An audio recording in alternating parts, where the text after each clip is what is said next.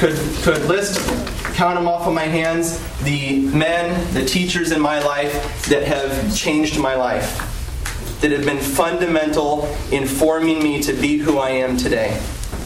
And I am proud to say that Dr. Flippen is not only a teacher that I had at Christendom College, but has become a friend. Because as I sat in his classes, we went to Rome together and spent an entire semester in Rome. Um, as we sat in those classes together, as I learned from him, he taught the truth. And when we as human beings learn the truth, we learn about ourselves because we are made in the image and likeness of God who is truth itself. So, with that said, it is a great honor for me to introduce to you a great professor and a good friend, Dr. Douglas Flippen.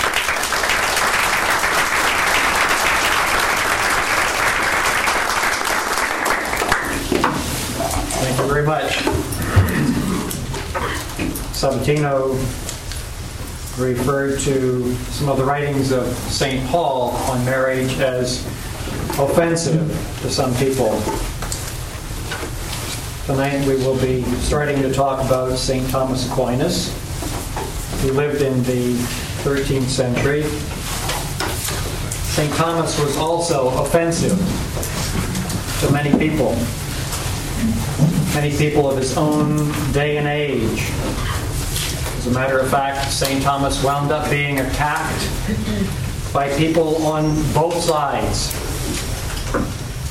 This is just to prepare you for what is to come.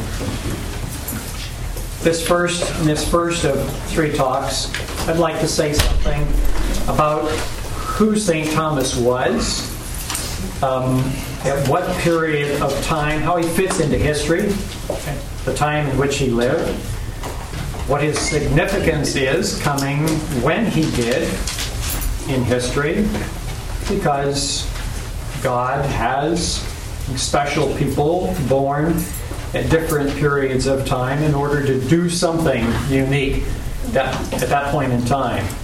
Each of us is like that. Each of us was born at a particular time and place for a reason.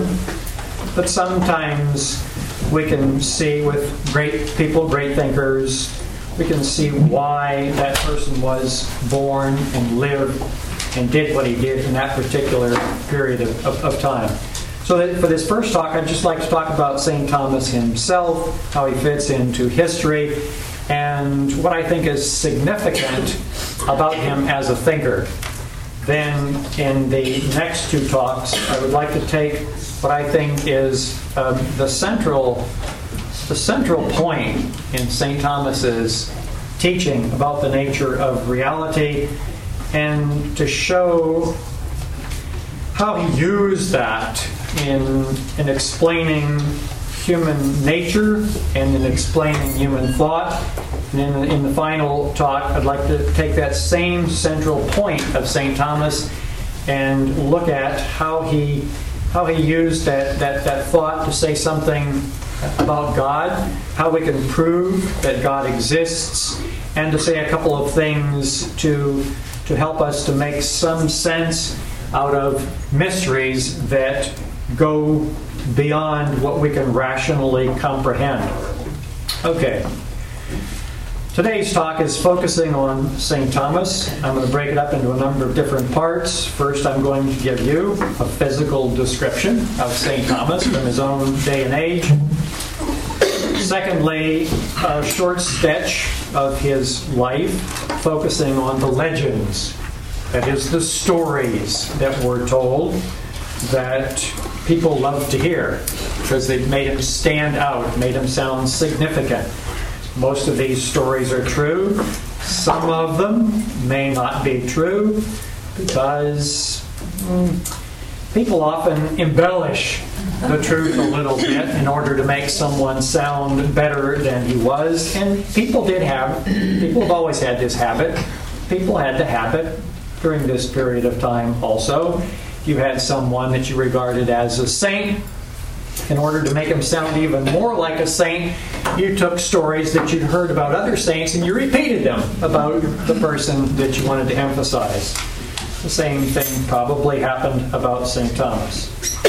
Then, after going over these legends or famous stories about St. Thomas, I'd like to say something about him very briefly as a saint, then as a theologian, then as a philosopher. Then I'd like to stop for a minute and take a look at the testimony that a few popes down through the centuries have given about the thought of St. Thomas, his importance to the Catholic Church. Then I would like to focus in the last two points. First, on the way in which Thomas was historically significant in his own day and age, what I think that God in particular was calling him to do in the 13th century, and then I'd like to end up indicating how, within what God was calling St. Thomas to do within the 13th century, St. Thomas's thought also penetrated so deeply into the nature of reality that he saw he saw more more more clearly what enables us to understand reality, what enables us to argue our way to the existence of God, what enables us to say something about the relationship between God and ourselves. I'd like to focus on, on, on what I think is a very central point in his thought so as to prepare the way for the next two talks. Okay? So let's begin. A physical description of St. Thomas. He was a giant. he was described, this is for, for the 13th century, not for now. He was described as being well over six feet in height, erect of bearing, fat. One fellow described him as very fat, handsome bald in the front. The hair that he had was sparse. His head was large. His skin was the color of ripe wheat. One witness, who was the mother of one of St. Thomas's confreres or associates in the Dominican order, said that the peasants who were working in the fields when St. Thomas was walking somewhere down a road, the peasants would stop working and would come to look at St. Thomas if he were walking by just because they were struck by this man. One, his size, but also, she specified, because of his beauty. He was just a handsome man. There was something beautiful about him. Okay, enough of that. And Thomas was not fat because he overate. Um, he often forgot to eat. There was a Dominican who was assigned to him for the whole of his career to help him out in a variety of ways because they recognized very early on that there was something unique about Thomas, that he was an extremely intelligent person. So he had an assistant, an associate, who stayed with him the whole time he was in the Dominican order and th- this, this man, as time went on, often had to prod Thomas to eat during the meal because Thomas would just get abstracted in thought and would completely forget to eat. And someone might take the food away from in front, front of him and he, he wouldn't even notice it. So he fasted. He fasted as the friars regularly did. He often forgot to eat. He was still big. Okay. The legends about St. Thomas. Before St. Thomas was even born, we are told, a holy hermit, friar, living in the neighborhood, came to see St. Thomas's mother and predicted something about what he would be like, what his vocation would be before he was born. This may very well not be true. This kind of story is told a little bit too often. What is true is that um, the Pope who was reigning at the time St. Thomas was born was his godfather. That is, he acted as St. Thomas's godfather. Not in person, but by proxy, but still, it's, it's impressive to have a pope as your godfather. This was Pope Honorius III.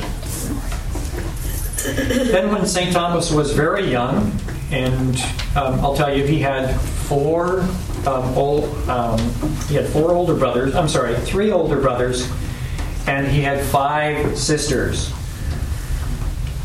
One sister um, was quite young, and when St. Thomas was quite young, he and his sister and St. Thomas's nurse were all sleeping near one another in the same room.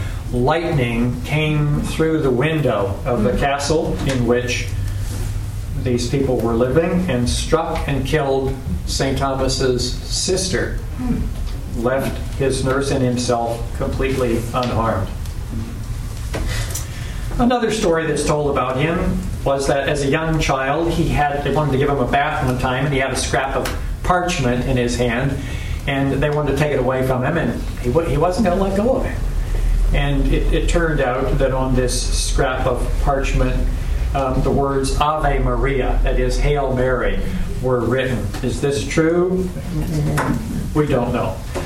Um, since St. Thomas was the fourth son in the family, and the first three sons had all gone into the military to serve the ruler, you have to remember St. Thomas's family were um, noble, that is, they belonged to, um, they, they were part of the nobility, the higher, uh, higher classes.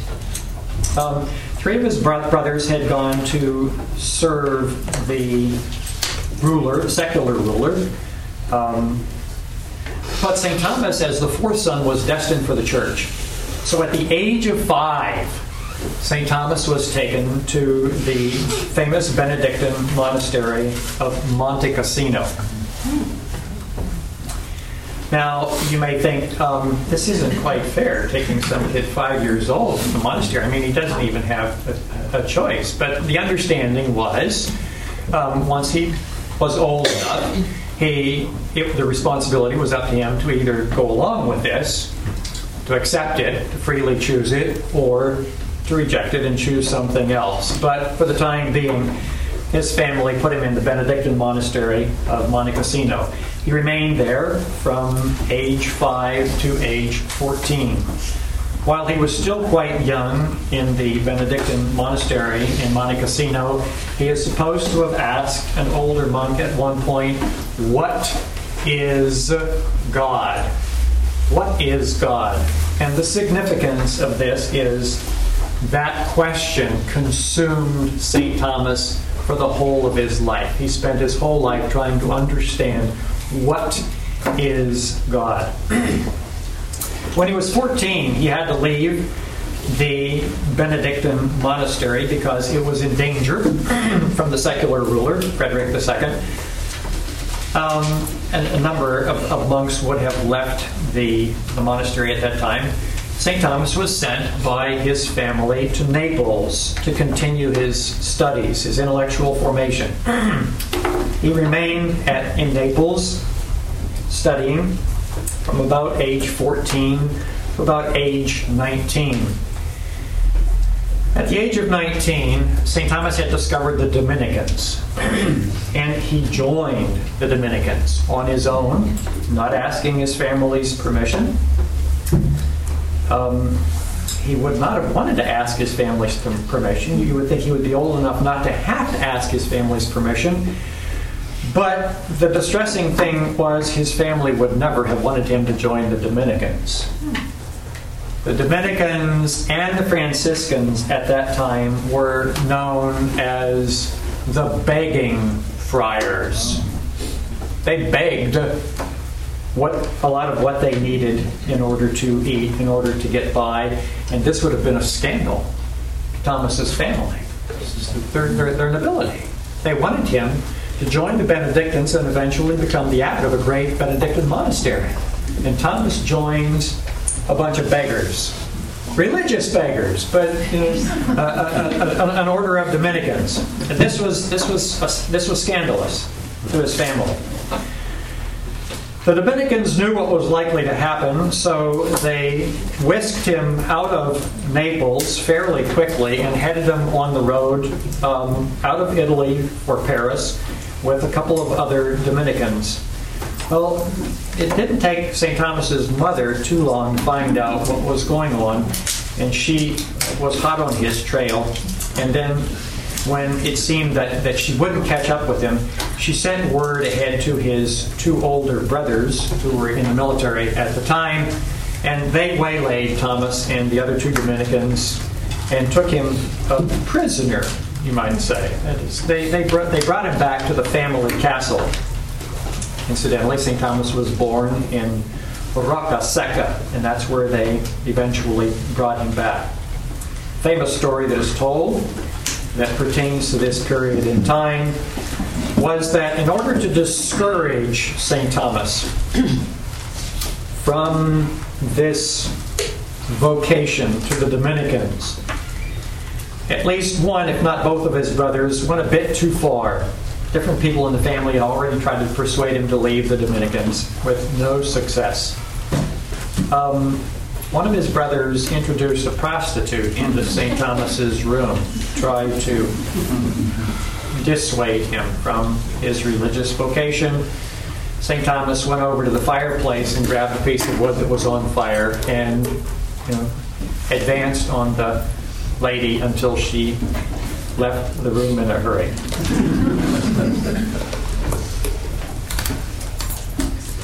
he went to Paris.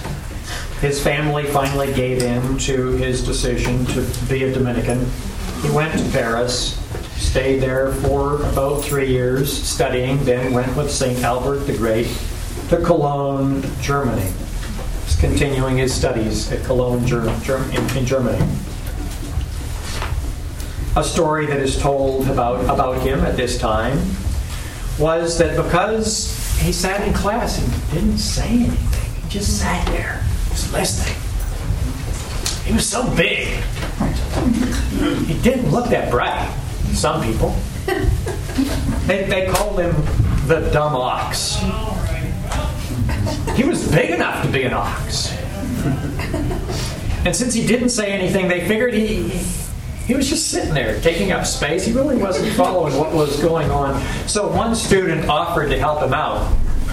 But then the student who offered to help him out ran into trouble trying to explain something to St. Thomas. And then Thomas finally spoke up and very carefully and clearly explained to the student what he was trying to explain to St. Thomas. He explained it so clearly so, so, so clearly and in such detail that the student was floored and realized what mistake that he had made um, in assuming St. Thomas's stupidity.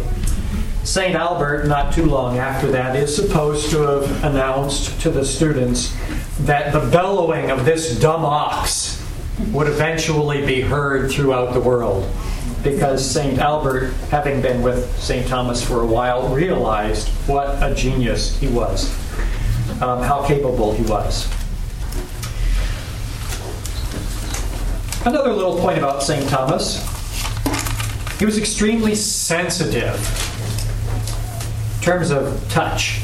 He was so sensitive to pain that he was more affected by other people with, with, the ordinary medical practices at, uh, of the time. You, you, had to go to the doctor every now and then to have leeches applied, to have some blood drawn out of you, to get the, get the bad blood out of you. And um, this actually isn't as stupid as it sounds, but leave, leave that go. Uh, but St. Thomas found these medical practices somewhat painful. And um, he, he, he, simply told people, uh, just warn me when they're going to do something so that I can take care of it. And what he meant by taking care of it was he would simply lose himself in thought about some problem, and then he wouldn't feel a thing. He had this ability to be so abstracted in thought, so focused on, on something in thought, that he could ignore minor physical pains. As intellectual as St. Thomas was, he was a very popular preacher. The Dominicans were a preaching order. They were the order of preachers.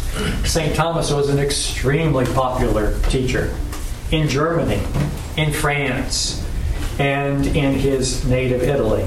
This means that besides the, the Latin that he learned very well, he also must have known German, he must have known French, and he must have known Italian. How else could you be such a popular preacher with the majority of, of people who did not speak and understand Latin?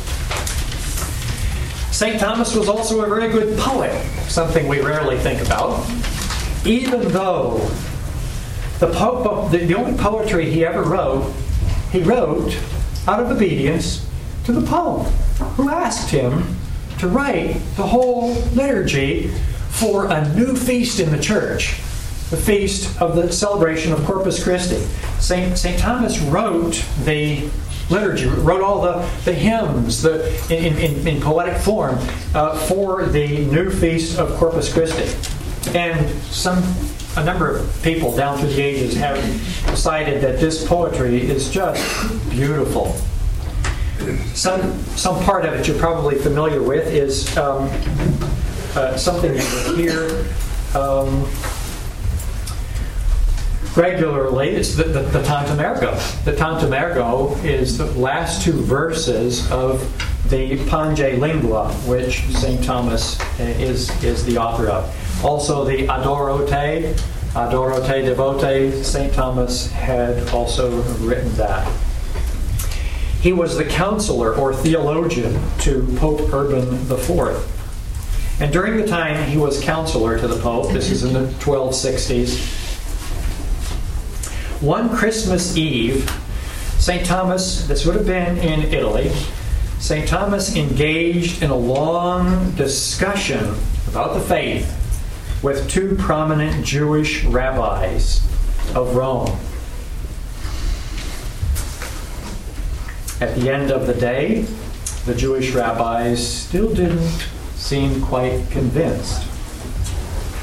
So Thomas knew, knowing rather, that reason can just get you so far sometimes when you're trying to convert someone, went home that Christmas Eve and spent the whole night praying for those two rabbis after having agreed to meet them.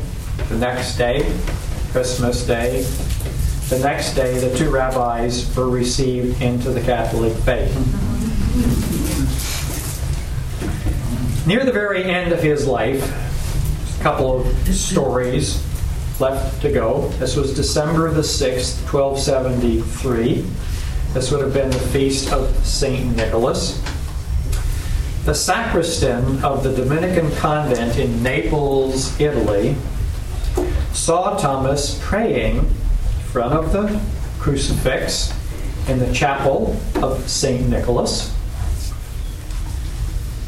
And um, something unusual about Thomas praying at that point in time was um, St. Thomas wasn't standing on the floor, he was a few feet in the air. He, he, he was levitating. He was, he was raised in, in the air praying before the Blessed Sacrament. The sacristan who saw this heard words coming from the crucifix directed at St. Thomas.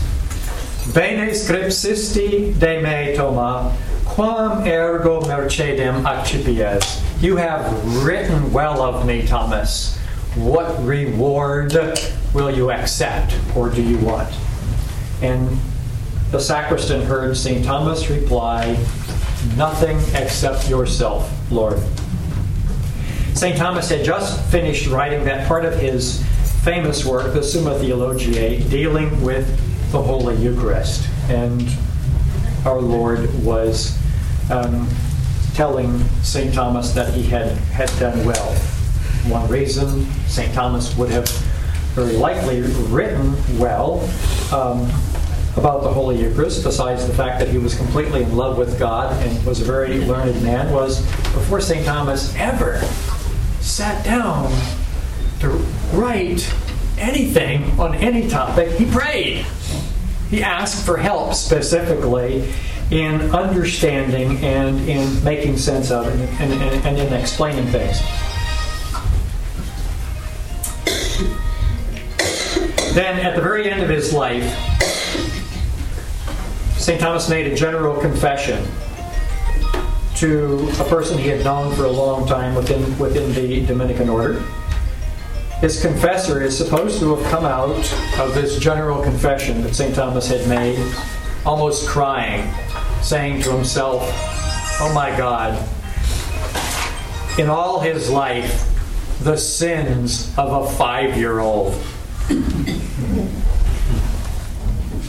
Finally, after Thomas died, he died, he began his career in a Benedictine abbey. He, he, he joins the Dominicans, but he dies in a Cistercian abbey. The Cistercians are Reformed Benedictines. The sub prior at the Cistercian abbey at Fossanova, who was partially blind, was cured of his partial blindness simply by touching the body of St. Thomas after St. Thomas's death and before they had washed his body. Okay, that's enough of a sketch of St. Thomas's life. A short, few short comments about St. Thomas as a saint. Every now and then you hear someone described as a God intoxicated man. Well, St. Thomas was certainly a God intoxicated man. He was in love with God from an early age. And at the end of his life, one of his sisters, whom Thomas was very fond of, asked him point blank how to become a saint. St. Thomas answered her in two words. What do you think? Love God. Love God. Will it? Will it? It's your choice. It's your choice. Will it? St. Thomas had willed to be a saint himself. That this is so may be seen in the words with which he himself sums up his life at the end of his life. He's dying, he knows he's dying. In order to receive the last rites, he asks to be laid on the floor, as St. Dominic himself, the founder of the Dominicans, had done. And Thomas, before receiving the Holy Eucharist, says, I receive you, the Prince of my soul's redemption, and the viaticum of my pilgrimage, for whom I have studied, watched, and labored. You have I preached, you have I taught. Against you I have never spoken, neither am I wedded to my own opinion. If I have held anything which is untrue, I subject it to the judgment of the Holy Roman Church, in whose obedience I now pass from this life.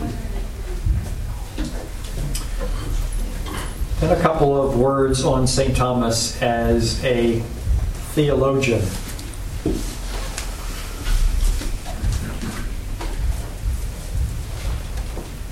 Now, I guess one, one, one quick final word on St. Thomas as, as a saint.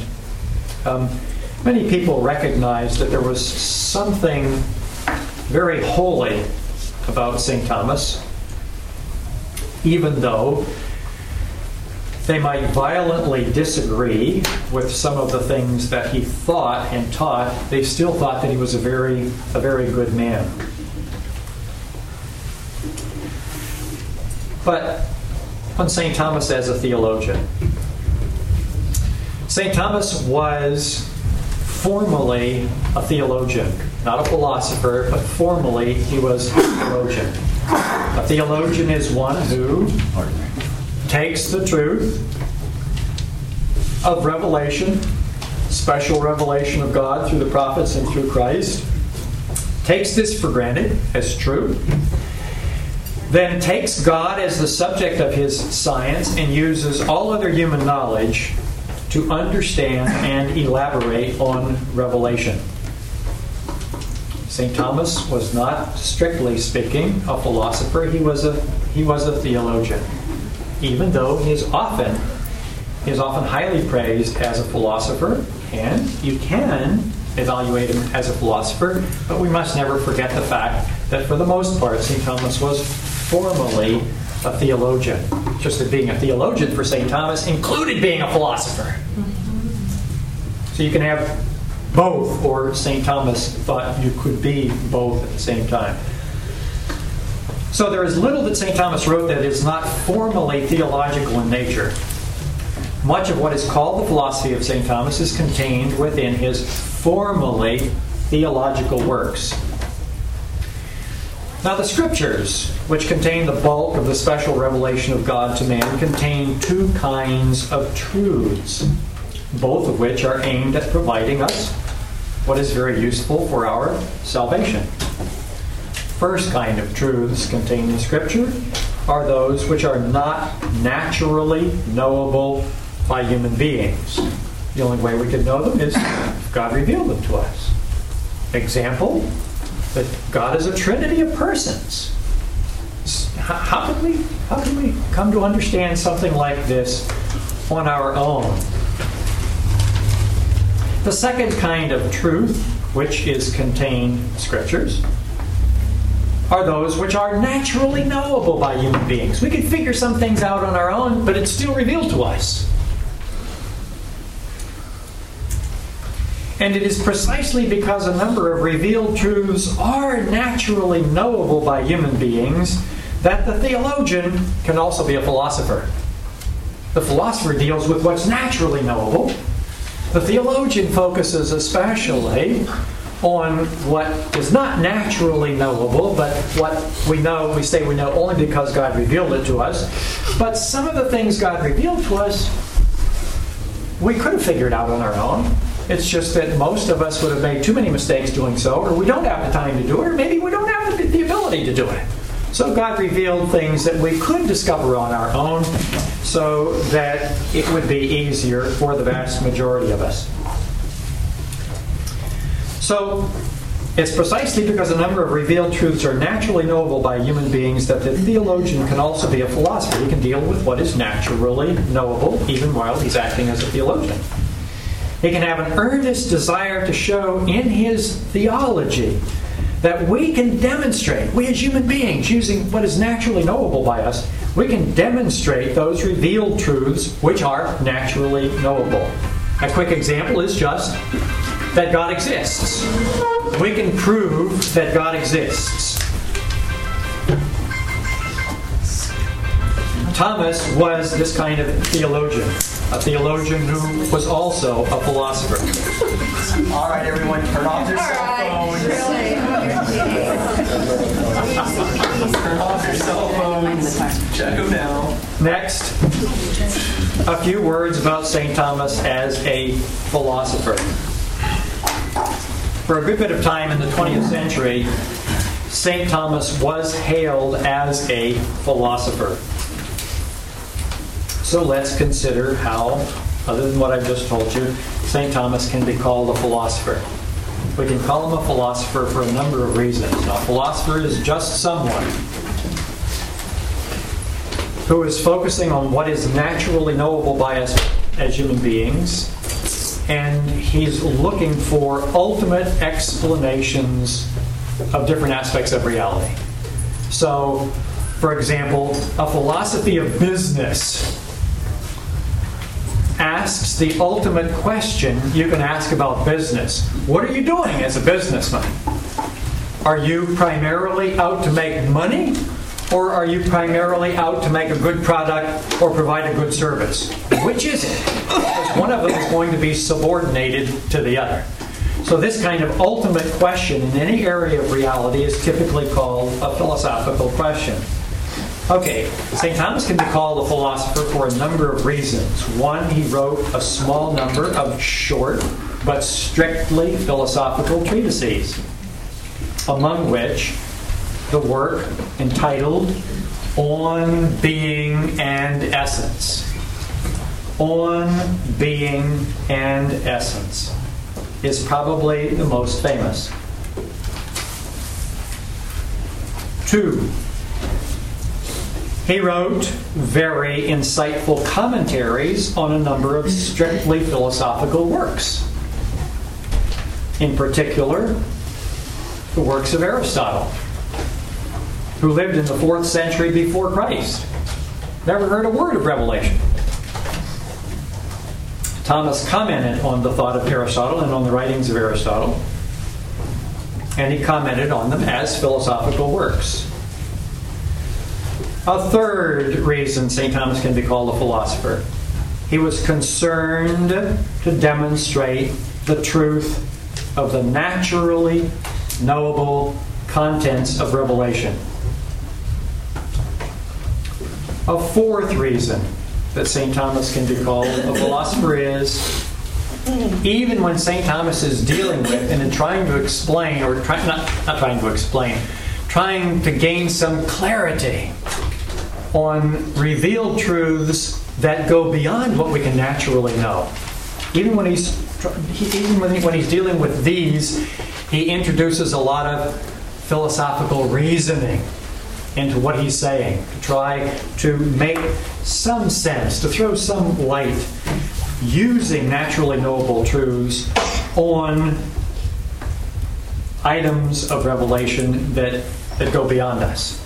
For example, if you're trying to, if you're trying to make some sense of how Christ can be one person with two natures, you can use some naturally knowable knowledge to try to make some sense out of that. Or if you're trying to, if you're trying to gain some, if you're trying to throw some light on the mystery of the Trinity, you can use philosophy or naturally knowable knowledge to do that. Thomas did did a lot of that. Enough on Thomas as a philosopher. Next, a quick rundown on the testimony of many popes to the significance of St. Thomas. First, in his own day, while he was still alive, St. Thomas was a counselor or theologian, two different popes, showing that they they valued him for his thought, what he could do, how he could help them. First, he was the Pope's theologian for Pope Urban IV in the 1260s, early 1260s. Then he was also the counselor, philosopher, and friend Pope Clement IV in the later 1260s. Then, about 49 years after his death, it's interesting, St. Thomas lived to the age of 49, and then 49 years later, he gets canonized. In 1323, Pope John the 22nd, you're familiar with Pope John the 23rd, perhaps, Pope John 22nd, on July the 18th, 1323, at the canonization of St. Thomas, states, quote, Thomas alone has illuminated the church more than all the other doctors together. His philosophy, it's interesting, the Pope referred to his thought as philosophy.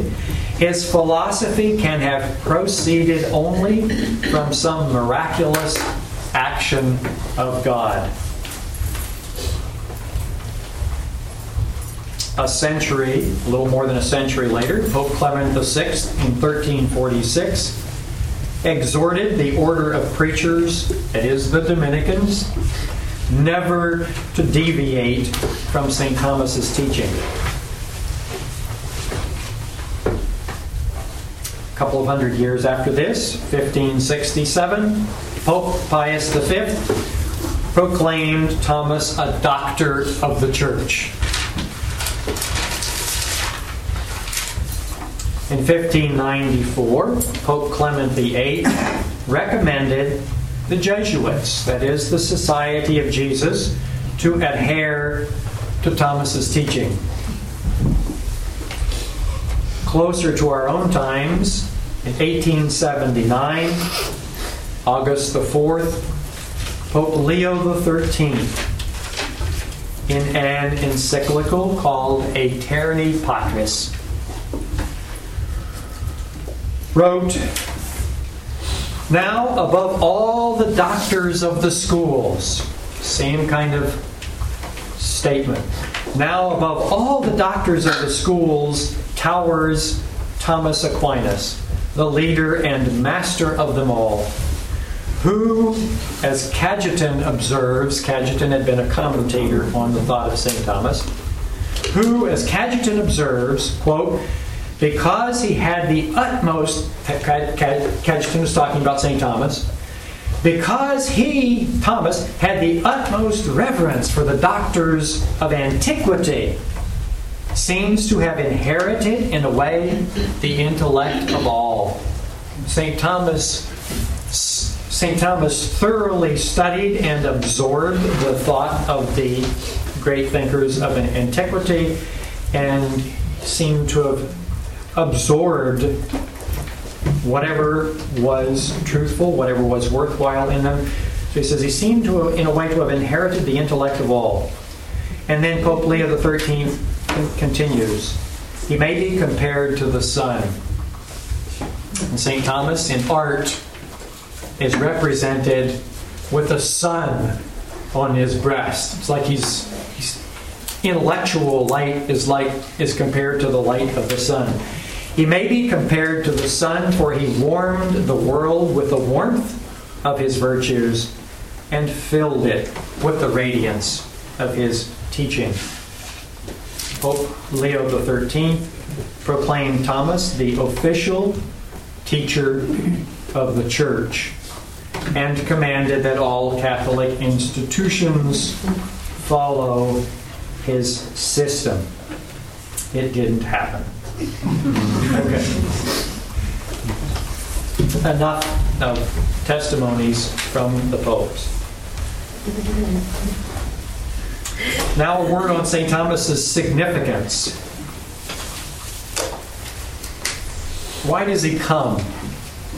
Where he does in time. What was going on in the 13th century that God raised up someone so brilliant?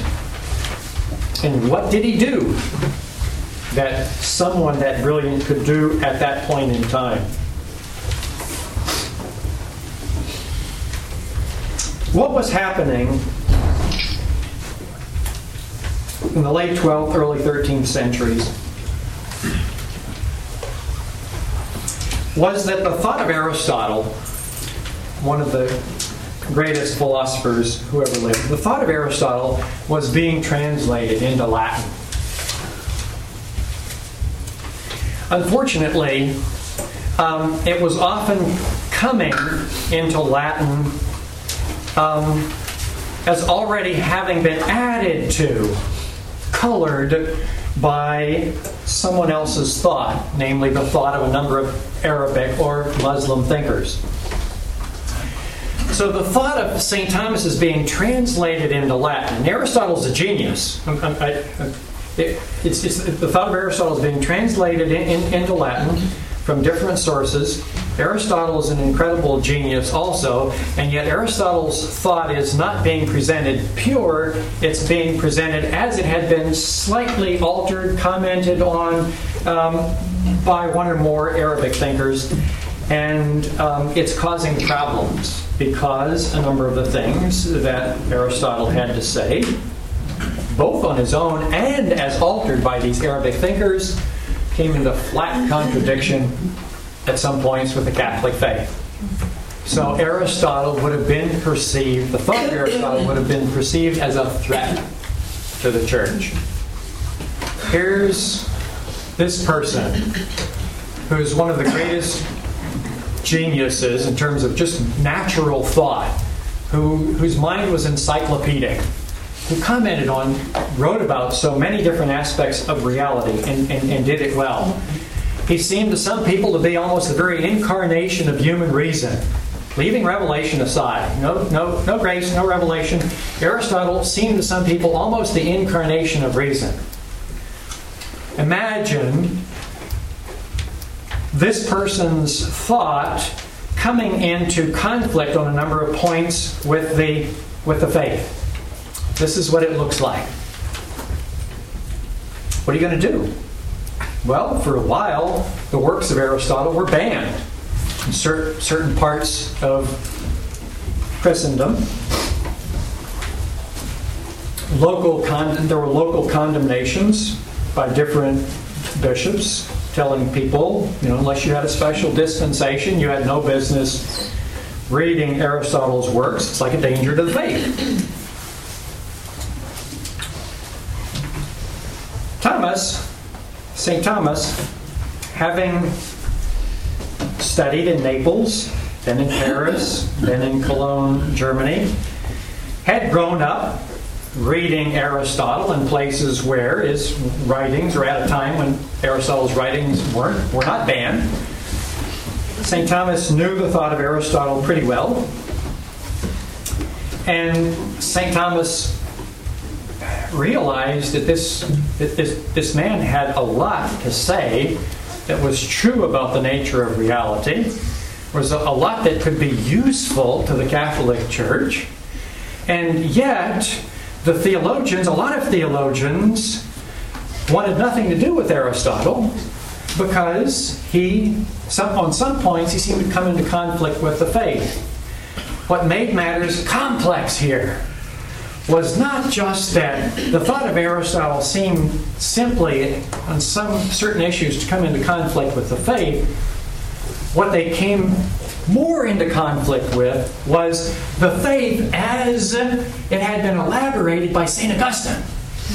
And what you have to understand is St. Augustine was an intellectual giant in his own right. To a lot of theologians, St. Augustine's word was true. Almost because St. Augustine had said it, it had to be true. So, the problem St. Thomas was faced with was this. He has read Aristotle. He realizes Aristotle has a lot to say that will help us to understand reality and will help us to interpret the scriptures. And yet, there are some points in which the thought of Aristotle seems to be coming into conflict with the faith. He realized the thought of Aristotle came in, into an even stronger conflict with the writings of St. Augustine. So that the theologians were ready to condemn him, and to condemn his thought, and to condemn anyone who was defending Aristotle. St. Thomas thought that he had to uphold the faith. He had to uphold whatever was true in Augustine, but he also thought that he needed to uphold what was true in Aristotle. Because God gave us reason. If God gave us reason, what reason can discover to be true is like general revelation. And what, what comes in the scriptures is like a special revelation. Well, God can't be contradicting what he says here with what he says here. Thomas was convinced that what really could be known to be true by reason could not come into conflict with what we know to be true by faith. So Thomas was confident that what he could discover to be true in Aristotle had to be able to be reconciled with what was true by the faith. The problem was St. Augustine. St. Augustine had been influenced not by Aristotle, but by Plato. And Aristotle often disagreed with one another. So here's the situation you've got in the 13th century. A lot of theologians understand the faith through the thought of St. Augustine, who had been influenced somewhat by Plato and the Platonists. And St. Thomas sees that Aristotle's thought is more comprehensive, more coherent, um, more realistic, deeper at many points than the thought of Plato was. And just as St. Augustine had used the thought of Plato to try to elaborate on and make more sense of the faith, St. Thomas was inclined to do that same thing with Aristotle. but the theologians weren't going to have anything to do with it because they were all Augustinians. They, they, they agreed with Augustine. And in agreeing with Augustine, they had one foot firmly planted in the faith. Unfortunately, they had another foot firmly planted in what was somewhat influenced by the thought of Plato. And they didn't know it. It wasn't that clear to them. What was, you know, what was the faith? What was Augustine having been influenced by the thought of Plato? So St. Thomas, just as just, just as St. Augustine, you might say, had baptized the thought of Plato to use it for the church, St. Thomas wanted to baptize the thought of Aristotle to use it for the sake of the church. Well, he wound up being attacked by people on two different sides. He wound up being attacked by the theologians who were sticking with St. Augustine, who had been influenced by Plato. I'm, not saying that St. Augustine is an out and out Platonist, don't, don't, don't get me wrong, but there are a number of things that, that St. Augustine had to say that were influenced by Plato and the thought of Plato, and it clearly comes out in many of his writings. But St. Thomas was going to be attacked by the Augustinian theologians, and on the other side, he was going to be attacked by the people who were not theologians, who were straightforward philosophers, who wanted to defend Aristotle as it had been interpreted by certain Muslim thinkers or Arabic thinkers. So here's Aristotle as seen through the eyes of certain Muslim thinkers, and a number of philosophers are defending Aristotle, an Arab, Arabi, what, an Arabicized, um, and Islamicized, slightly Islamicized Aristotle. Uh, here, here's, here's a number of philosophers who understand Aristotle insofar as his thought has come through certain Islamic thinkers Here's the Augustinian theologians who are standing for the faith, but also standing for the thought of Plato as mixed up with the faith. And Thomas is caught in between the two of them. He's trying to separate the thought of Aristotle from the Islamic thinkers so that he could use Aristotle's you know, undiluted, un, his, his pure thought, to elaborate revelation, to combine it with, with, with, with, revelation, to use it to interpret and make, you know, understand as much as we can of revelation, just as St. Augustine had used the thought of Plato or the Platonists to understand revelation in, in his own day and age. So Thomas was in the middle, trying to defend both faith and reason. The theologians were suspicious of reason because they saw it coming to them in the guise of this Aristotle as seen through the eyes of certain Arabic thinkers. So the Augustinian theologians were standing firm for the faith, but unfortunately, to some extent, they were also defending a Platonic, a somewhat Platonic understanding of the faith. Here's the philosophers on the other side who are standing for reason. They see reason as embodied or incarnate in Aristotle.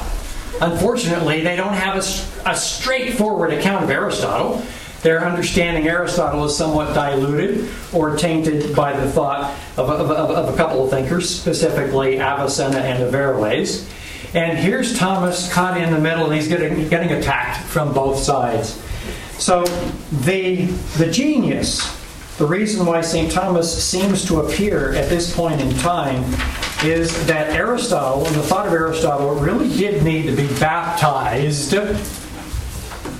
That is, it needed to be taken and used to understand, to interpret the scriptures as much as that was possible to do so. And, and St. Thomas was able to do this better than anyone else at the time. So he, he stood firm defending the rights of reason and the rights of faith. And since he saw more of reason in Aristotle than he saw in Plato, he wanted to use Aristotle to elaborate, to interpret, to understand the scriptures rather than the thought of, of Plato. He had a really tough job ahead of him, but that is what some people think is why he appeared when and where he did in history. As someone who was championing both faith and reason and trying to bring the two of them close together. Reason as largely found in the thought of Aristotle, faith as in as contained in the scriptures. One last point. May I ask a question? Yes. You uh, use the words faith and the church interchangeably. interchangeably. Faith and what? The church. The church. Okay. Uh, the conflict that Aristotle had with use of the faith and the church. How about Christianity? Was it in conflict with Christianity, or was it?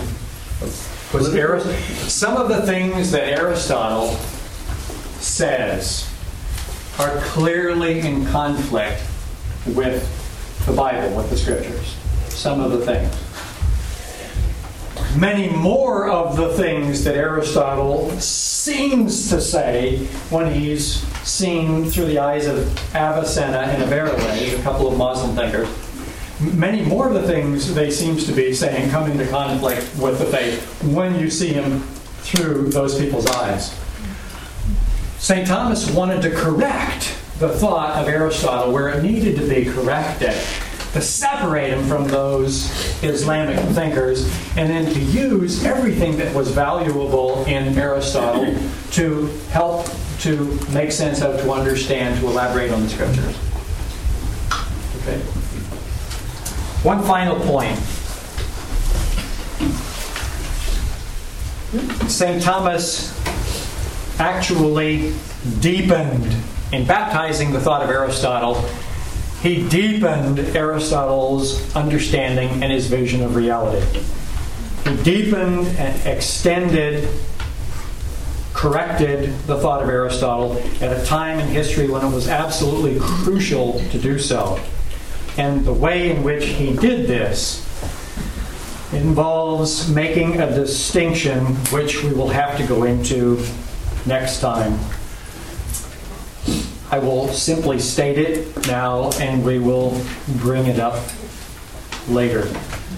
St. Thomas made a distinction which turned out to be extremely fruitful, which enabled him to accept the thought of Aristotle and yet deepen it in such a way that he could use it very clearly to prove the existence of God.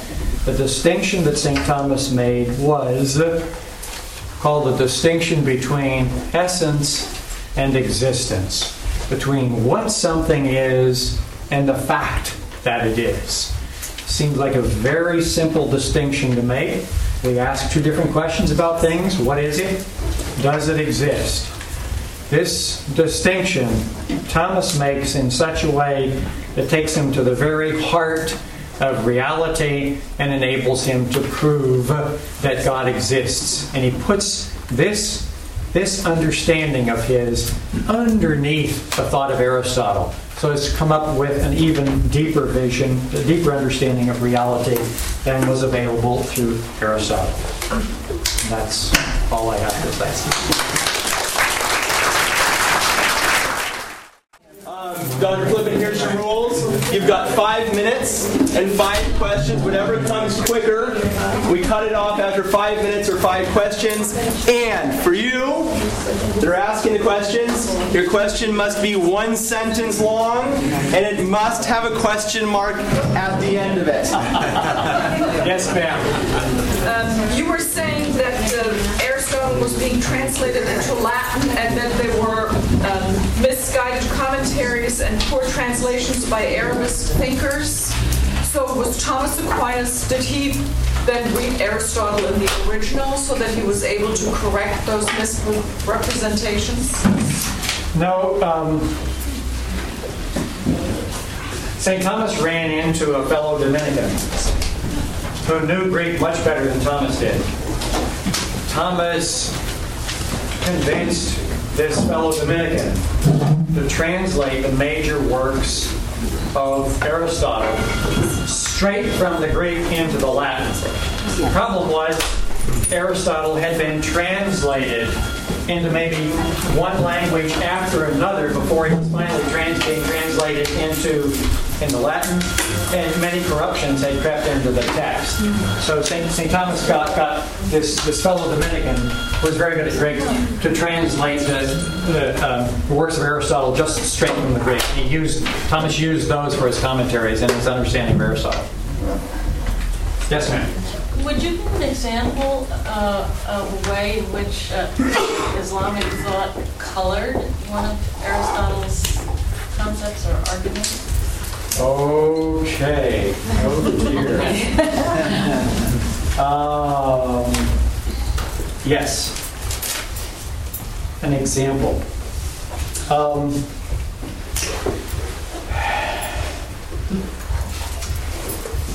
Aristotle has a conception of God. Um, unfortunately, Aristotle's God is just one among a number of gods, all of whom are very similar. And Aristotle's God doesn't create anything, or his gods don't create anything. They are just models of perfection for an eternal universe. So this is a clear problem for the, for the Christians. One, this God or these gods are no creators, and and, and sec- secondly, there's a number of them. Um, uh, thirdly, the universe is eternal. This is all clearly Aristotle.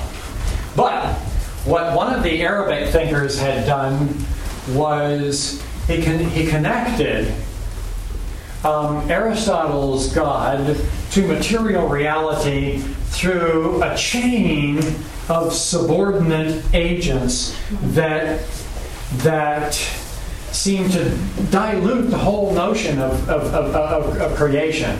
Aristotle, Aristotle's God doesn't create; the world just exists, and that's it.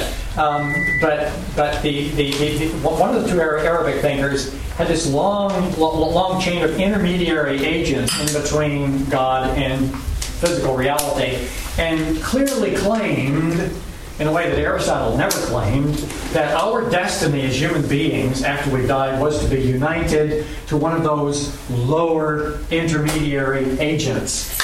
Um, and there, there, one of the other one of the other Arabic thinkers held that, uh, according to Aristotle, human beings were pure, purely animals and, and had no immortality whatsoever.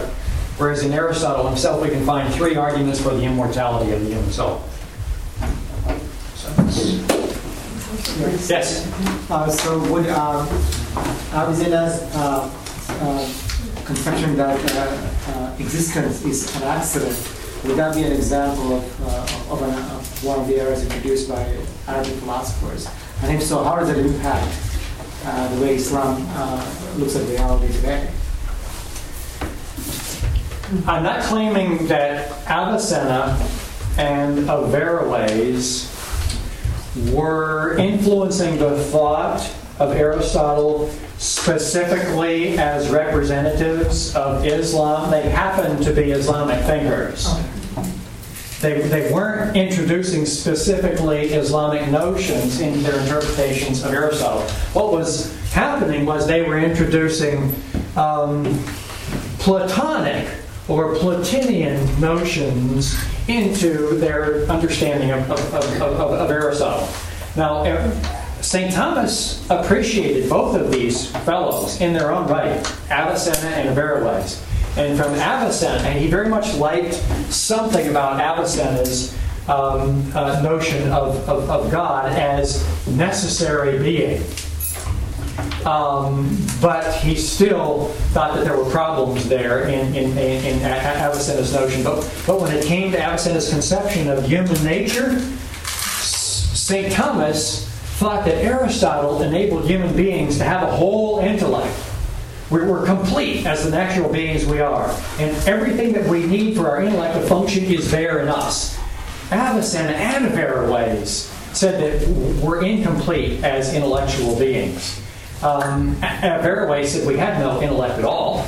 There's just one intellect for all human beings, and it exists separate from us. And Avicenna said um, uh, we have part of our intellect. You know, part of what it is to, to, be an intellect is in every human being. The other part exists separate from us. You know, and is one for all human beings.